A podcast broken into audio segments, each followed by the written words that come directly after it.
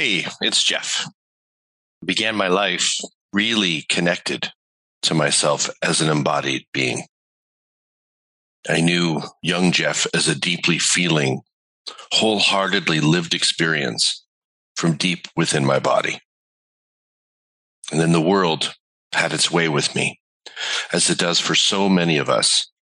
And I became whatever I had to become to survive my circumstances and claim my stake in the world the journey back into my body, or perhaps better worded, into a more integrated experience of my body, was and continues to be greatly challenging.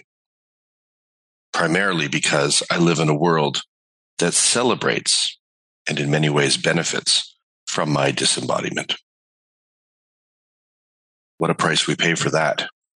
Being split off from our body means being severed from our intuition, our sovereignty, our clarity as to who we are and why we're here. We can't find any of that if we're living in fragments or lodged deeply and exclusively within the mind itself. This is one of the primary reasons why I reject the notions of presence advocated for by patriarchal spiritualities. In their efforts to confine presence to singular threads of consciousness, to allegedly transcending the human fray, to a notion of enlightenment that doesn't include our bodies, our feelings, our stories, our selfhood. They confuse self avoidance with awakening. But it's not awakening. It's a sleepening. Because if we aren't experiencing and exploring the sacred from deep within our bodies, then we're not actually here. It all sounds very good. Be here now. Power of now. But it means nothing if we're not experiencing presence as a fully embodied, whole being experience. Today's guest saw through our disembodied cultural conditioning at a young age. And thank God and Goddess for that. Philip Shepherd is now a leader in the global embodiment movement. He's the creator of the Embodied Present Process, TEPP, TEP, which provides both potent insights into how our culture desensitizes the body and a series of over 150 practices to help people renew their sensitivity to the world and reclaim their calm, centered presence in it. He shares TEP worldwide through in-person workshops and facilitator trainings and has articulated the need for a new, more embodied way of being in two utterly brilliant books, Radical Wholeness and New Self, New World. Both books identify the causes, perils, and challenges of our culture's disembodiment. Philip's personal path to embodiment includes a two year journey as a teenager, during which he traveled alone by bicycle through Europe, the Middle East, Iran, India, and Japan. He also studied classical Japanese Noh theater, co-founded an interdisciplinary theater company, wrote two internationally produced plays and a television documentary, designed and built several houses, co-founded an arts magazine called Onion, played lead roles on stages in London, New York, Chicago, and Toronto, and earned a reputation as a coach, both with individual clients seeking a deeper experience of embodiment and for corporate clients seeking to improve their presentation skills. He's been busy. He developed TEP with his co-director and wife, Alison Woodruff, also a Renaissance person, who also shares the practices in person. His website and online courses are found at embodiedpresent.com his newest book, Deep Fitness, was co-authored with Andrei Yakovenko and offers a revolutionary and highly effective approach to fitness. In this talk, Phil and I get into the nooks and crannies of re-embodiment.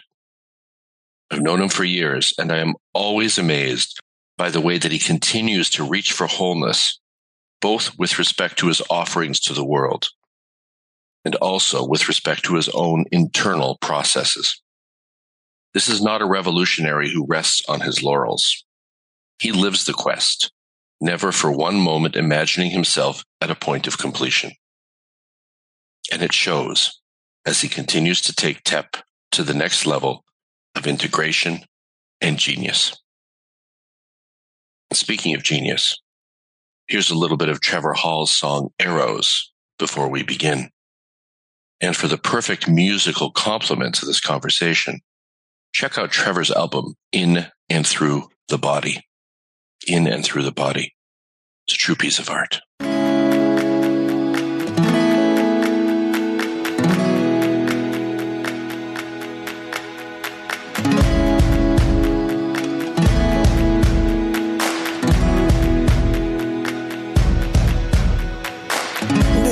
This journey's got me bleeding, a certain kind of feeling. Ah, but I can never leave it. Good God, I know I need it. Ah, arrows come straight for my heart. Welcome. So much welcome, Philip. Such a pleasure to be here, Jeff. Thank it's been, you. It's been a long time coming. I was thinking today about not the first time I met you, because I think I'd known you for a long time on, on Toronto Island, because they'd lived down the road from you, um, my dear friend. But I remember I was working on Karmageddon with him quite often on Sundays, and and at the same time I was writing my first book, Soul Shaping. And I would encounter you wandering about now and then, sort of in this sort of ponderous looking state. And we talked a little, and it was became very evident to me that you were in what I thought was a very similar kind of self originating process around your own creative work, that you were inside of some book that wouldn't let you sleep at night unless you honored the voice. It was like a calling. It, it's, you know, a lot of people in, in this field we're in, in my experience, are, you know, they figure out what book to write by going to the bookstore and figuring out what the next thing to write a proposal is, and then you submit a proposal, and then you eventually get a book deal and you write a book. But I've encountered very few people who are just seized by the absolute need to express something in written form, even if it ruins their life. And I identified you as one of those people while you were working on New Self, New World, that you were a self originating. This is the language that made sense to me. I mean, does that resonate with you? That that's, Oh, that that's completely, what your experience was? completely resonates. I, you know, I've had people because it, it took me ten years to write that book. I rewrote it from scratch four times, and like each draft, it's like I had this river to ford, and each draft was like a stone as far as I could reach into the river, and then there it was, and then I could stand on that stone and get the next one, and people have said, "Oh, you know how." How wonderful that you persevered for 10 years. And I say, no, no, no, you don't understand. It was more painful not to be writing than to be writing. It was an absolute necessity. And as you say, I was seized by it and it obsessed me totally for 10 years. And it was, I mean, I like your phrase self originating because, you know, the gift of the writing process is that you put your thoughts down on paper as clearly as you can and, and they're unassailable. And then you come back a week later and you look at it as though someone else had written it and you test it and you push it and you prod it and you raise it until all that's left is this shining truth. And that's what I did for 10 years with every phrase of this book. It's beautiful. It's beautiful. And then what was even more interesting was that my my uh, manuscript for soul shaping and your manuscript for New Self, New World landed the same day, I believe, on the desk of Richard Grossinger at North Atlantic Books, and both of us were ultimately published by him. And so it was very clear throughout this process that there was something going on with me and you, and something going on with this self originating tendency rather than moving through the world from a culturally sourced point of reference.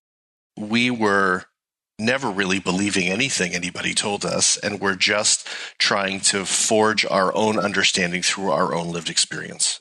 And in my experience, that's somewhat rare and might be the key to everything somehow. I think it's necessary at this juncture.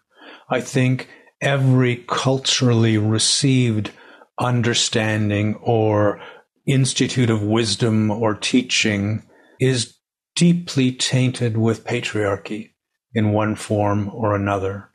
All these traditions, they have shining gems and they have deep limitations. And I can learn from, benefit, grow through the gems without sort of acceding to the limitations. Mm-hmm. Brilliant.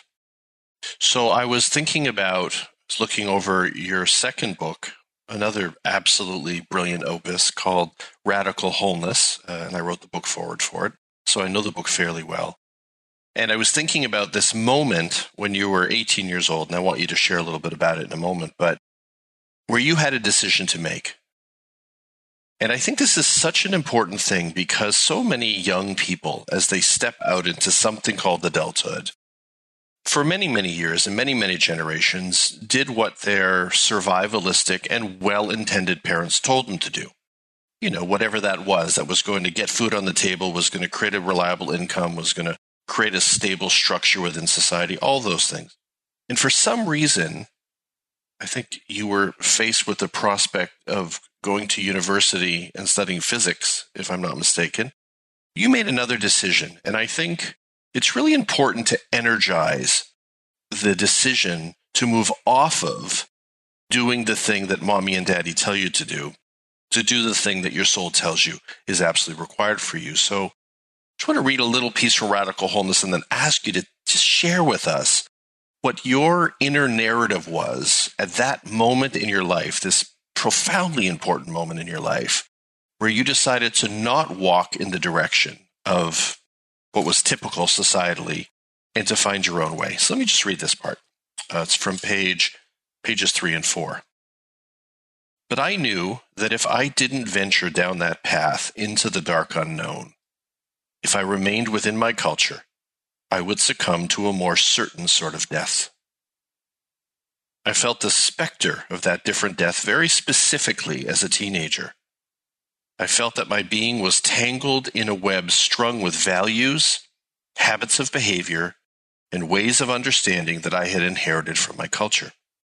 That web bound my very thinking, such that I could feel it being pulled into staunchly established patterns. A bias for adhering to those patterns had been seeded into my being before I was old enough to question them, which meant that I myself was the carrier. I love that. Within me hid prohibitions against my own freedom of being and against the experience of my own wholeness. I was compromised by inner structures that interpreted reality, reality for me. The, those structures part of my flesh and my neurology. That's so important. Defined what felt normal to me. I knew myself and my world only through the prism of my blinkered culture, and I knew I would suffocate if I remained within it. Close quote. Absolutely beautiful. So please tell us about that moment and the decision that you made and how that decision that you made informs this very brilliant work that you're doing right now with the embodied present model. I was in a rage as a teenager from like the age of 15, 16 on. And it was a rage burning like an ember deep in my being. I mean, I could feel it, as I would say now, deep in my pelvic bowl. This, you are not going to take me down. And that phrase is addressed to my culture and the institutions into which I'm being shuttled by my life. And boy, that, you know, I could see, you know, going to university, it's like a train running according to schedule. And you, you know, you go to university and maybe you do postdoc and you meet someone and get married and, and buy a house and have kids and blah, blah, blah. And it, it was like all set and ready for me to step onto that train and let it carry me. And it would be a concession to death. And, you know, I say, when I took off, I, so I, I left home and I went to England and I bought a bike and I took off for Japan. Now, you know, as an 18 year old, that's the most ridiculous thing you can think of. And yet, you know, here's this bicycle. And if you get on it and you start pedaling and you're headed in the right direction and you don't stop, you will get there. I didn't, honestly, I didn't fully expect to come back alive. I mean, how do you cycle alone through the Middle East and, and, and be naive about, about what you're going into? But I knew that if I stayed, what was most valuable to me, which was my freedom, my agency, my, the clarity of seeing, the clarity of my being, that would be extinguished. That would be, because I could feel it being smothered. I use that word. I could feel it being smothered by my culture. And the most difficult thing in the world is to question what you've normalized to what you've habituated to. How do you raise a, it's like, how does a fish formulate a question about water when it's all it's ever known? How do you question your own culture when you've been raised in it, nurtured by it, and it's all you've ever known? So the trip on the bike, I knew it would take me into the unknown. It felt like stepping off a cliff and let's see what happens. Every culture that I visited and there's so many cultures you pass through on a bike and you're open to them and you feel the people in a different way than you would if you're in a, in a car. And every culture was luminous and every culture was limited. And the only time I suffered culture shock was when after two years I returned home. And suddenly this world that was so deeply familiar to me seemed utterly arbitrary and bizarre.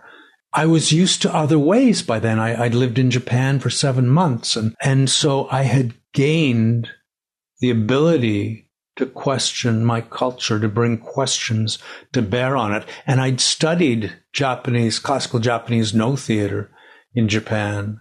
And they revere hara, the Japanese word for belly. Every impulse of Noh actor arises from that intelligence and expresses itself through gesture. When the head turns and sees, it is seeing from that place. And so I'd been introduced to this other way of being that seemed more intimate, more grounded, and more real to me. And then what? How did that inform decision making with respect to how you would function, get by, survive, or thrive in the culture itself? So, all my life, I've been an actor. Every exercise an actor enters into, every role an actor undertakes, is just another exploration of how to be present. And I wasn't present as an actor to begin with. And whoa, that's interesting. And what's going on? And so the more freedom I gained as an actor. And an actor, you deal with the body, you deal with the breath, you deal with your, your true impulses. If you're, you know, if you're doing it by rote, your performances wouldn't. It doesn't work. You have to be alive to the moment and responsive to the moment. And the more freedom I gained within that arena, the more freedom I gained in my daily life and vice versa. The more freedom I gained in my daily life, more freedom I was able to bring onto stage. And I worked in physical theater. I mean, I co-founded a company called Physical Theater Company in 1983 before there was a term physical theater. And I worked with a dancer and a mime as the three co-directors of that company. And we trained young people in it and we trained each other. I became very, very close to Stephen Rumbelow, who was a really a well-known pioneer of physical theater in London, England, who moved to Toronto, and I drank up uh, what he had to offer, and this to give freedom to the impulses of the body to let them fly and live and collide is to undo the shackles that our culture births us into in this cultural context we so deeply habituate to. I mean, my experience has been that, you know, I survive by my wits, like a good Jewish boy. I went to law school. My mind was organized and oriented in that direction. And it was very clear to me at some point that I could spend my whole life actively and successfully inside of my mind without ever knowing until perhaps the final moments that I actually had a body. And this is the experience of so many people that I know that we are able to get by in this culture by living primarily through cerebral constructs. How were you were you able you know your mind is very powerful. Were you able to remain in balance with respect to the body or did you find it very difficult, as many of us have, to get out of our heads in this culture? Yeah, I mean, I found it hugely difficult. It was a massive challenge. I mean, you know, anyone afflicted with a, you know, an above average intelligence is going to learn very quickly that it's a very useful resource to lean on for solving problems and getting ahead and figure, figuring things out. We're immersed in a culture of disembodiment and disembodiment is just another form of forgetfulness. And that forgetfulness in our culture is not a new thing. You go back to a dialogue that Plato wrote called Timaeus. And this, we're talking 350 BC. Timaeus is this wise man, and someone asks Timaeus, How did the gods fashion us? And Timaeus replies, Well, first, they fashioned this divine orb based on the spheres of the heavens. And then they realized this divine orb needed to be able to move around, so they grew it a vehicle, arms and legs and a trunk. So 350 BC, the head is being experienced as the divinest part of us, in Plato's words, and the body is a vehicle. So this forgetfulness of our culture is a severing of our most primary bond. The bond, I mean, if you dissociate from the body, you dissociate from the, what the body understands, which is that it belongs to the world. I mean, you look at a tree and you're present to that tree and you feel that you belong to each other. You share this moment. And, and that to me, our entire culture is clasping forgetfulness to it and trying to persuade itself that it can outthink any problem. And the problem is not one of needing solutions. The problem is one of needing harmony. Harmony is a product of wholeness. There is no harmony where there is division. And until we come back to the body, until we recover its sensational attunement to the world around us, I don't see any possibility of coming back into harmony with the world. Just want to read this quote from Radical Wholeness. Embodiment isn't about sitting in the head and paying attention to the part of you we call the body. It's about fully inhabiting the intelligence of the body and attuning to the world through it. It's about listening to the world through the body. It's about feeling the world through the breath. For our purposes, then, we might say that embodiment is the state in which your entire intelligence is experienced as a coherent unity attuned to the world. In that state, any distinction between mind and the body's energy becomes meaningless. Um, I've been thinking a lot lately about what happens collectively and culturally if we start to get more embodied. You know, not just on an individual level, feeling more self connected, feeling more centered, feeling more rooted, feeling more intuitive, feeling more alive to the moment in the ways that you and I both know matter. But what happens to the economic structures? What happens to the patriarchy? What happens to the religious and spiritual worlds? What happens to the political world if we become so embodied, so centered, so clarified, so rooted and self possessed that we immediately see through the veils? We see all of the bullshit everywhere, and we no longer wish to engage in any of the games that currently control us.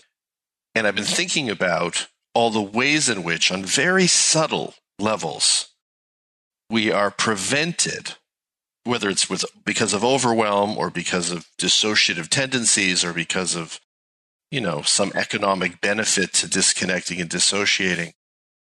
There are so many ways in which we are prevented systemically from knowing ourselves as an embodied experience. And and I asked Andrew Harvey this in the a good friend of yours as well in the first podcast, given that we're at this horrifying precipice as a species, you know, I think it's safe to say this really is the very beginning of a very real collective dark night of the soul.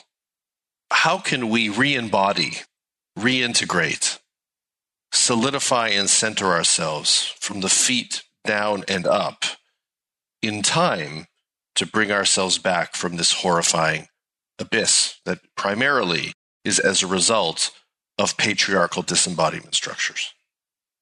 So I think, you know, there are three things that come to my mind. One is to recognize how relentlessly the structures and institutions and economic systems reinforce that we should be living in our head. What is our economic system? It's capitalism. What does the word capitalism mean? It means headism. Capitalis, Latin for head. Our economic system is called headism. I, I mean, the, it's, it's there everywhere. The, the leader of the church isn't called the the heart of the church, even though this is an institution based on love, not called the lungs of the church, even though it's an institution based on spirit and spirit and breath of the same word. No, the leader of the church is the head of the church. The CEO, chief executive officer, chief is uh, comes from a Latin word meaning head. It, it, it, captain of a football team. The captain comes from capitalis, head. It's the same thing. So our institutions are top down as a mirror of how we live in our own bodies. And so we are, we are drawn in by that reflection. We recognize and accord with its values and its blandishments and its warnings, its insemination of fear. We respond to that because we live in our heads and their messages are directed to that disembodied state. So how then do we come back to the earth? I think we need to recognize that the brain is not the mind, that mind suffuses the whole of your being. There is no cell in your body that doesn't participate in your thinking. So this schism that, speaking of institutions, our school system has indoctrinated us in that thinking and being are separate. This is the overarching lesson of public education that the body is to be suppressed and controlled and made to sit still while you fill the head with the information, with the answers that will get you the nod of approval when your test comes back. And the whole system is geared towards coming up with the right answers. There is almost no nurturing of the ability to pose questions, which is a much more crucial skill. And it is a skill how to ask a question. And to me, you know, the most important questions arise from the body. There are trivial questions that the head deals with, and sometimes not so trivial, but the questions that matter, they come up from the body. So to me, the, the journey back to the body goes through two phases.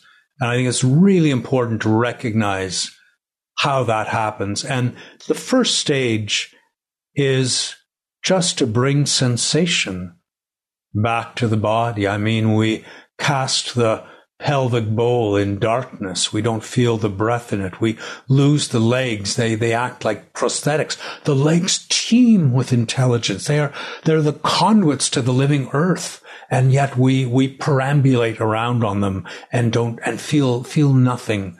So how, and then, you know, the body is shut down by trauma and how to recognize all of that and gently, gently bring that those orphaned energies, as I understand them, back into a remembrance of love, back into a, a place where they feel they can integrate and the body once again becomes this miracle of sensation and it is so alive. And that's the first stage. And the second stage for me is that sensitivity of the body then dilates into the world. So the body feels the world as its body and attunes to it and feels the sensitivity of the present. And in that state, you know, my body feels empty. There is room within my body for all the world to be felt. It's empty as a singing bowl is empty, ready to resonate to the world we're so mired in this ageless tradition that the head should be in charge, that the body is a vehicle, that the body doesn't think, that the mind and the brain are synonymous, that to allow the danger of life coming back to the body is a big step. And it, and it, it, you know, it's volcanic at times. And then that settles down and the grace of being empty to the world and feeling its guidance. And, you know, being empty to the world doesn't mean you're not, you're not centered, but that center is in relationship to the life around you and finds guidance there and, and the means to move forward. It is, it is a sense for me of being carried forward. That is what, how embodiment feels to me. Mm, it's beautiful. I think about, you know, look back on my significant moments of decision making in my life, you know, for a long time, I, I would spend often felt like years inside of my mind going down the same pathways, arriving at the same absence of clarity with respect to important decisions. And when I could finally, sometimes in the simplest and unexpected ways, find my way down into my body, into the cavern. I often could find my answer there right at the tail end of an emotional release or right in the heart of a holotropic breathwork or, you know, right in the midst of a long walk on Toronto Island um, where something about my feet making contact to Mother Earth somehow granted me access to my intuitive knowing. And I think of bad decisions I've made. They either came from the mind or they came from my being inside of the body in a still unclear and fragmented way. The more clarified and integrated I was, the more connected I was to the healthy parts of my intuition. I remember this very clearly because there was a period at which every time something synchronistic appeared to happen, I thought it was a sign that I was supposed to move in its direction. And this was not a very grounded or embodied way of perceiving reality. This was a, an experience of being partway in. Because when I got all the way in, and of course life forced me all the way in, what I realized was it was always easy to recognize synchronistic occurrences, but it wasn't always easy to figure out if they were good for me. And the farther I went into the body, the farther I went into my feet and into a place of integration, the more I more likely I was to make the right decisions about which direction to go. I couldn't get there through my mind and I couldn't get there through a fragmented experience of the body. So if I was all bunked up with all kinds of unresolved emotional material that really needed to move on through in order for me to have space inside the cavern for clarity, in order to come back into a state of integration and maturation also. If I didn't do that work, it was all choppy. halfway between my head and caught between a rock and a sort of unhealed heart place or something.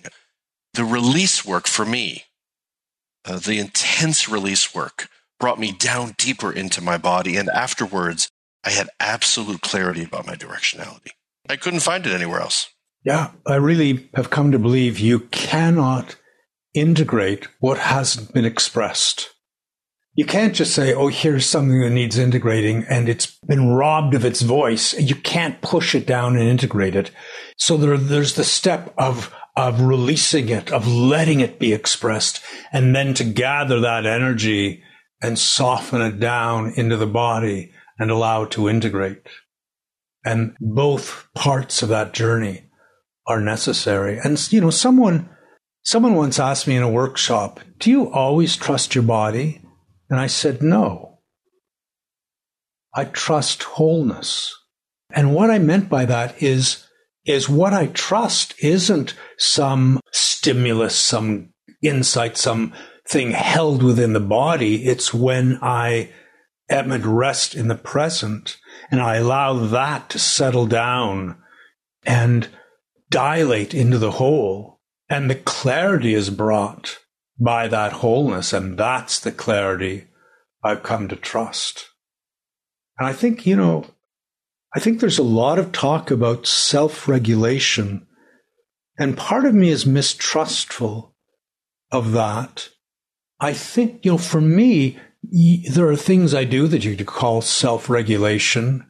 You know, if I'm, my energy's bunged up, it, oh, look, my breath, my body's not releasing the breath and I surrender the body to the breath or my energy's held off from the earth and I surrender to the earth. But it's, it's the surrender that facilitates that settling.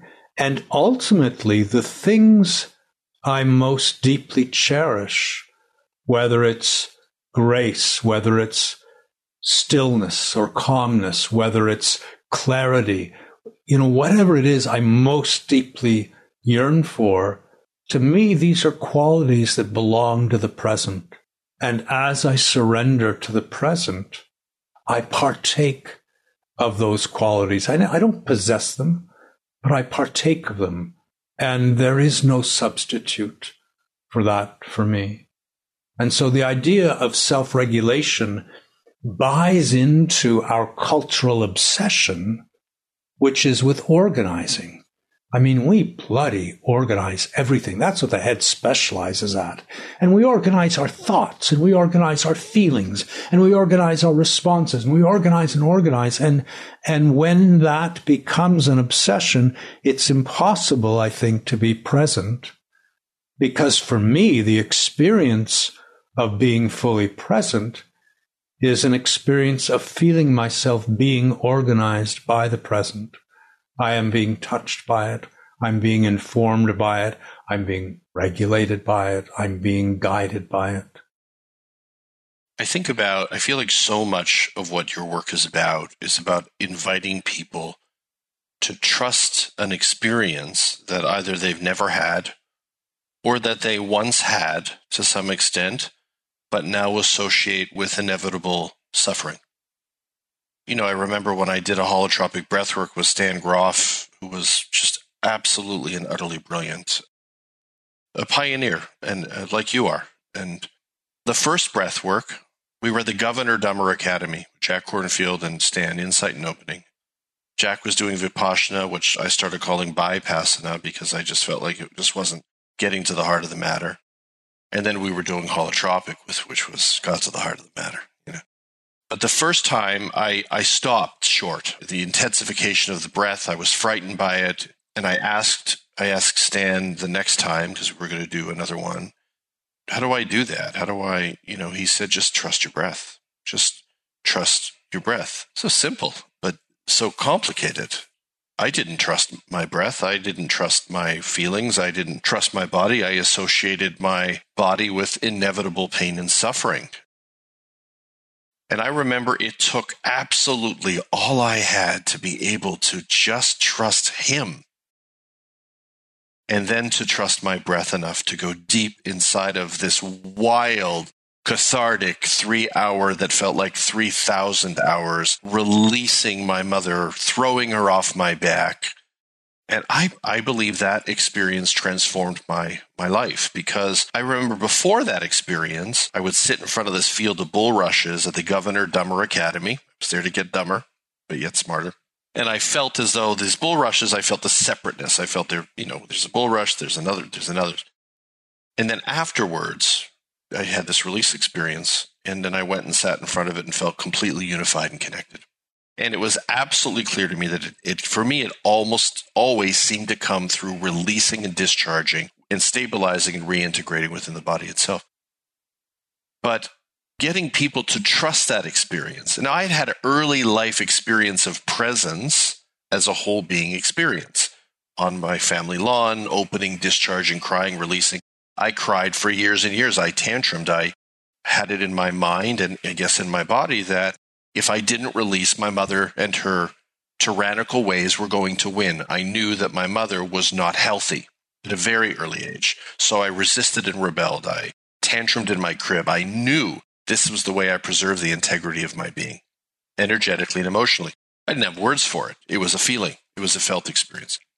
So I had a memory of that. So by the time I got to Grof, even though it was quite terrifying, there was some part of me that knew I had a place to go again that was a good feeling place. The spell of the sensuous, as David Abram called it. Um, and many people haven't had that early life experience that I had of clearing, releasing, moving stuff on through, coming back to freshness of appreciation. What I call beginner's beginner's heart rather than beginner's mind, because really that's what it is. So, in your work with people, doing this utterly brilliant work with the embodied present model, I mean, you've developed hundreds, probably thousands of techniques by now to encourage people to reconnect with their experience of their body. What has been your experience of, like, what's in the way in terms of what kind of container has to be created? I guess that's what I'm asking in order for people to feel safe enough to begin to explore or re explore an experience of themselves within their body? So, uh, you know, a couple of things come to mind. Every practice I've developed has as its intention to resensitize us to a relationship that we've been dulled to. And there are so many relationships, you know, within the body, between the body and the world, eh, on and on. And the quality of coming into relationship is most facilitated by gentleness. So, you know, if you, if you move a baby's arm into a sleeve gently, you feel the whole baby, you feel its life, and you can just kind of guide it in. And it's the gentleness that gives you the sensitivity to do that. So to bring that quality of gentleness to body work and to keep it as neutral as possible in a way. And what I mean by that is I don't put focus on emotion. There's lots of room for emotion. Emotion comes, emotion goes, but I don't focus on it. And the reason for that, you know, I feel emotion is like a lens that pulls some aspect of the world into focus whether it's love, whether it's anger, and putting the focus on the emotion can denature it. It's like, it's like the finger points at the moon, but you're staring at the finger. And emotion isn't a natural subject to be held and examined. Emotion flows through you. It's in motion and it pulls the world into focus. But let it move. Let it move. That you know, rather than putting attention on and saying, what is this and why is it happening and, and, and all that stuff. I'm not saying there's not a place for that. I'm just saying that's not my approach. So I would rather, for example, put the attention on the breath. And when you say, you know, I'm inviting people into experiences they may never have had or they've had long, long ago, every baby releases its body to the breath. There's no baby that that, you know, makes itself have a deep breath.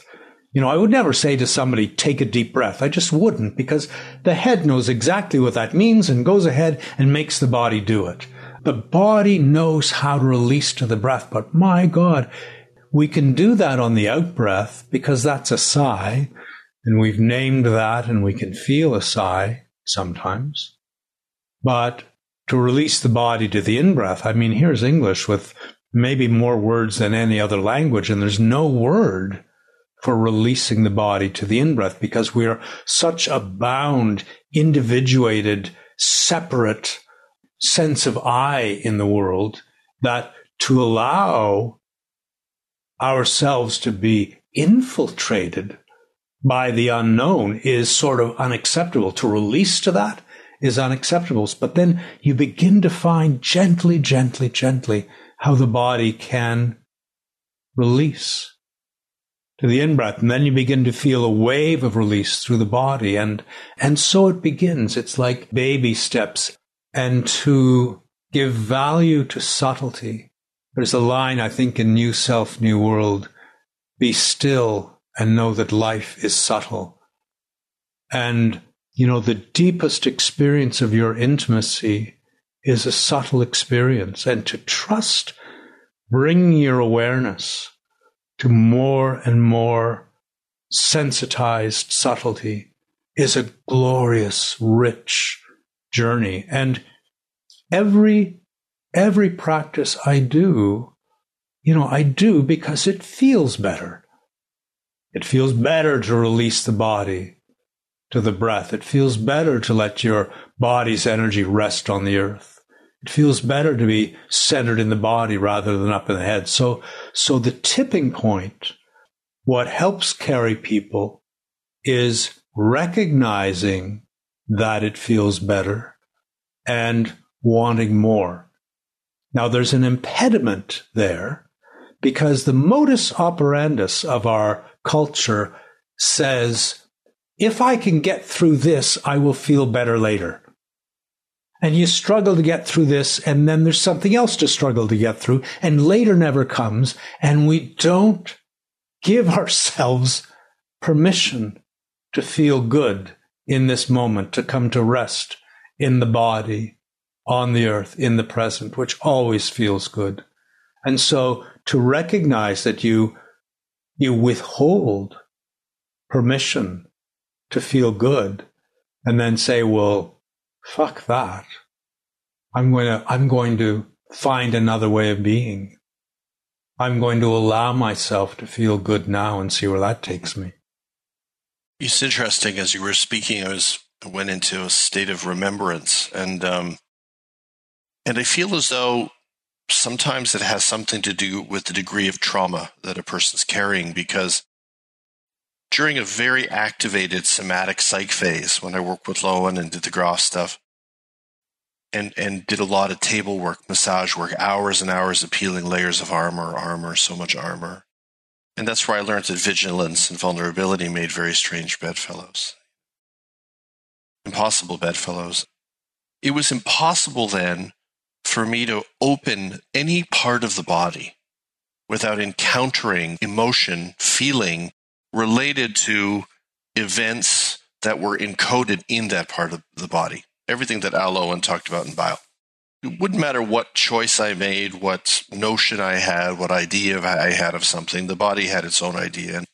And I wanted that. I wanted to thaw out the body through the exercises and through the body work, come into contact with all the unsaid material, all the unreleased material, all the unscreamed material, all the unfucked you, fuck you'd material, and after a long phase like that, I began to experience my body kind of like the way I felt you just described it, where I could just feel good in my body without having to deal with uncomfortable emotions rooted in old unresolved experience. So I think it's important because I want, you know, I mean, we want everybody to be able to come on in again that if you experience an enormity of emotion, just simply breathing a little bit more deeply into your chest, that's where you are. And you have to be there. You, you can't jump steps. And and it may be very necessary. You know, I remember I would I would go work with Alexander Lowen, who was the co-founder of Bioenergetics, and he was very elderly, and he was still tantrum kicking 300 times every morning. And I said, "Why are you still doing that? Are you discharging your childhood material?" And he said, "No, it's always that." But he said, "No, it's cultural. I'm, you know, it's this culture is disembodied, and I'm discharging so I can come back into my body." But then I would, so I would go and sit down with him. He had these like dirty old dank chairs where we'd sit and stare at each other. And he was absolutely brilliant at knowing how long people needed to sit in the chair and talk from their minds with him before they were going to feel safe enough and comfortable enough to get in the room and do the very seriously deep, dark shadow work within the body itself. He was brilliant at it. And at some point with me, he would say, he would say, is it time? Are you, are you ready yet? And I knew what he meant. And for many of us, it had to start with the mind. And then we start with grounding and vibration. Long before we get to tantruming and hitting the cube and going over the breathing stool because it had to feel safe enough to move in increments. And it took years before I could really feel wonderfully free and liberated just going for a walk, using the washroom, having a meal felt absolutely wonderful. But first, I had to deal with the emotional material that was held in the armored musculature because it was irrefutably present until it wasn't. Yeah, yeah. yeah I mean, yeah. We need to unpack, we need to reframe, we need to name what is there, or you're never going to deal with it. That's crucially important. You know, in my work, you know, I am naming our cultural biases, our trauma. I mean, if, if the chief characteristic of trauma is a dissociation from the body, then let's begin by recognizing that we are all traumatized. We have all dissociated from the body. We live in our heads. Let's start there and feel the pain of that and feel the the loss, the grief of that. And what does it mean then to come back to your life? What does it mean to come back home to your body, to yourself? And that's, you know, once you reframe that journey, well, then the incentive is there. Beautiful. You know, Philip, the way I think of you, and I do think of you often, is that I feel as though you have done something that is very rare in my experience. You have somehow mastered two things that never seem to exist very deeply in one individual the capacity for brilliantly articulating our challenges in this world, and the capacity to beautifully articulate a path home. And I am truly, uh, you know, you are one of the few people in the world doing this work who give me hope for this humanity. So I thought I'd close with a quote from you and a quote from me. This is from uh, Radical Wholeness. When you soften into the present, you soften into the whole. You surrender to it so that the fluid reality of what is might touch your core and live there. Clear, tangible, resonant, when that happens, when you restore the awareness of your core to the intimate touch of the present, the feeling you have is not that you are living in the present. Instead, you experience the present living within you, which of course it always does. The vivid, wordless intimacy with which you feel it attunes your core to its kinship and guidance. It is embodied. Close quote. That's from the Stepping Outside the Story chapter in one of the most important books, in my view, ever written, and I'm not exaggerating Radical Wholeness, the Embodied Present, and the Ordinary Grace of Being. And a quote from my book, Hearticulations Presence of a Great Articulator, from page 27. And this quote tells me that you and I have landed roughly, somehow, from our disparate backgrounds in the same ballpark. It's not all in your head, it's all in your heart. It's all in your feet. It's all in your hips. It's all in your shoulders. It's all in your breath. It's all in your body. Anything unattended to, unresolved, unhealed, and unprocessed lives in your tissues, your cells, your musculature. It may be manifest in your thinking, but it doesn't begin there. The mind does not source itself. Body does. The trick is to not try to shift your thinking from within the mind itself. You can't. You may be able to subdue it there, but you won't be able to resolve it. Because the troubling thoughts are merely a symptom of the deeper issues. They're a reflection of our emotional holdings and constricted musculature. They emanate from the fleshy trauma tunnels that we dug in order to survive this world. Many of us sit in the waiting room of awakening for decades, waiting impatiently for our new birth. Yet it never arrives because we're looking for it where it isn't, within the mind itself. Babies aren't born that way. You have to go down into the depths of the body to bring a new birth to life. Down, down, down into the alchemical chambers of new thought, your magnificent body. This is where we are born again. Close quote. So thank you. Oh, Jeff, I just I thank you for those two readings. I mean, they just sit together so beautifully, so beautifully. Nice. My like, goodness. Like a walk on Toronto Island. We'll have one soon. Mm. Thank you for joining me on the Enrealment Hour, Philip, and for all you do to remind us, perhaps I should say rebody us, of what's possible. Thank you. Ah, Jeff, my great pleasure. Thank you. And thanks, everybody, for listening. See you next week. The dark is all around me, but I'm so glad it found me. Over the moon and through stars, arrows come straight for my heart.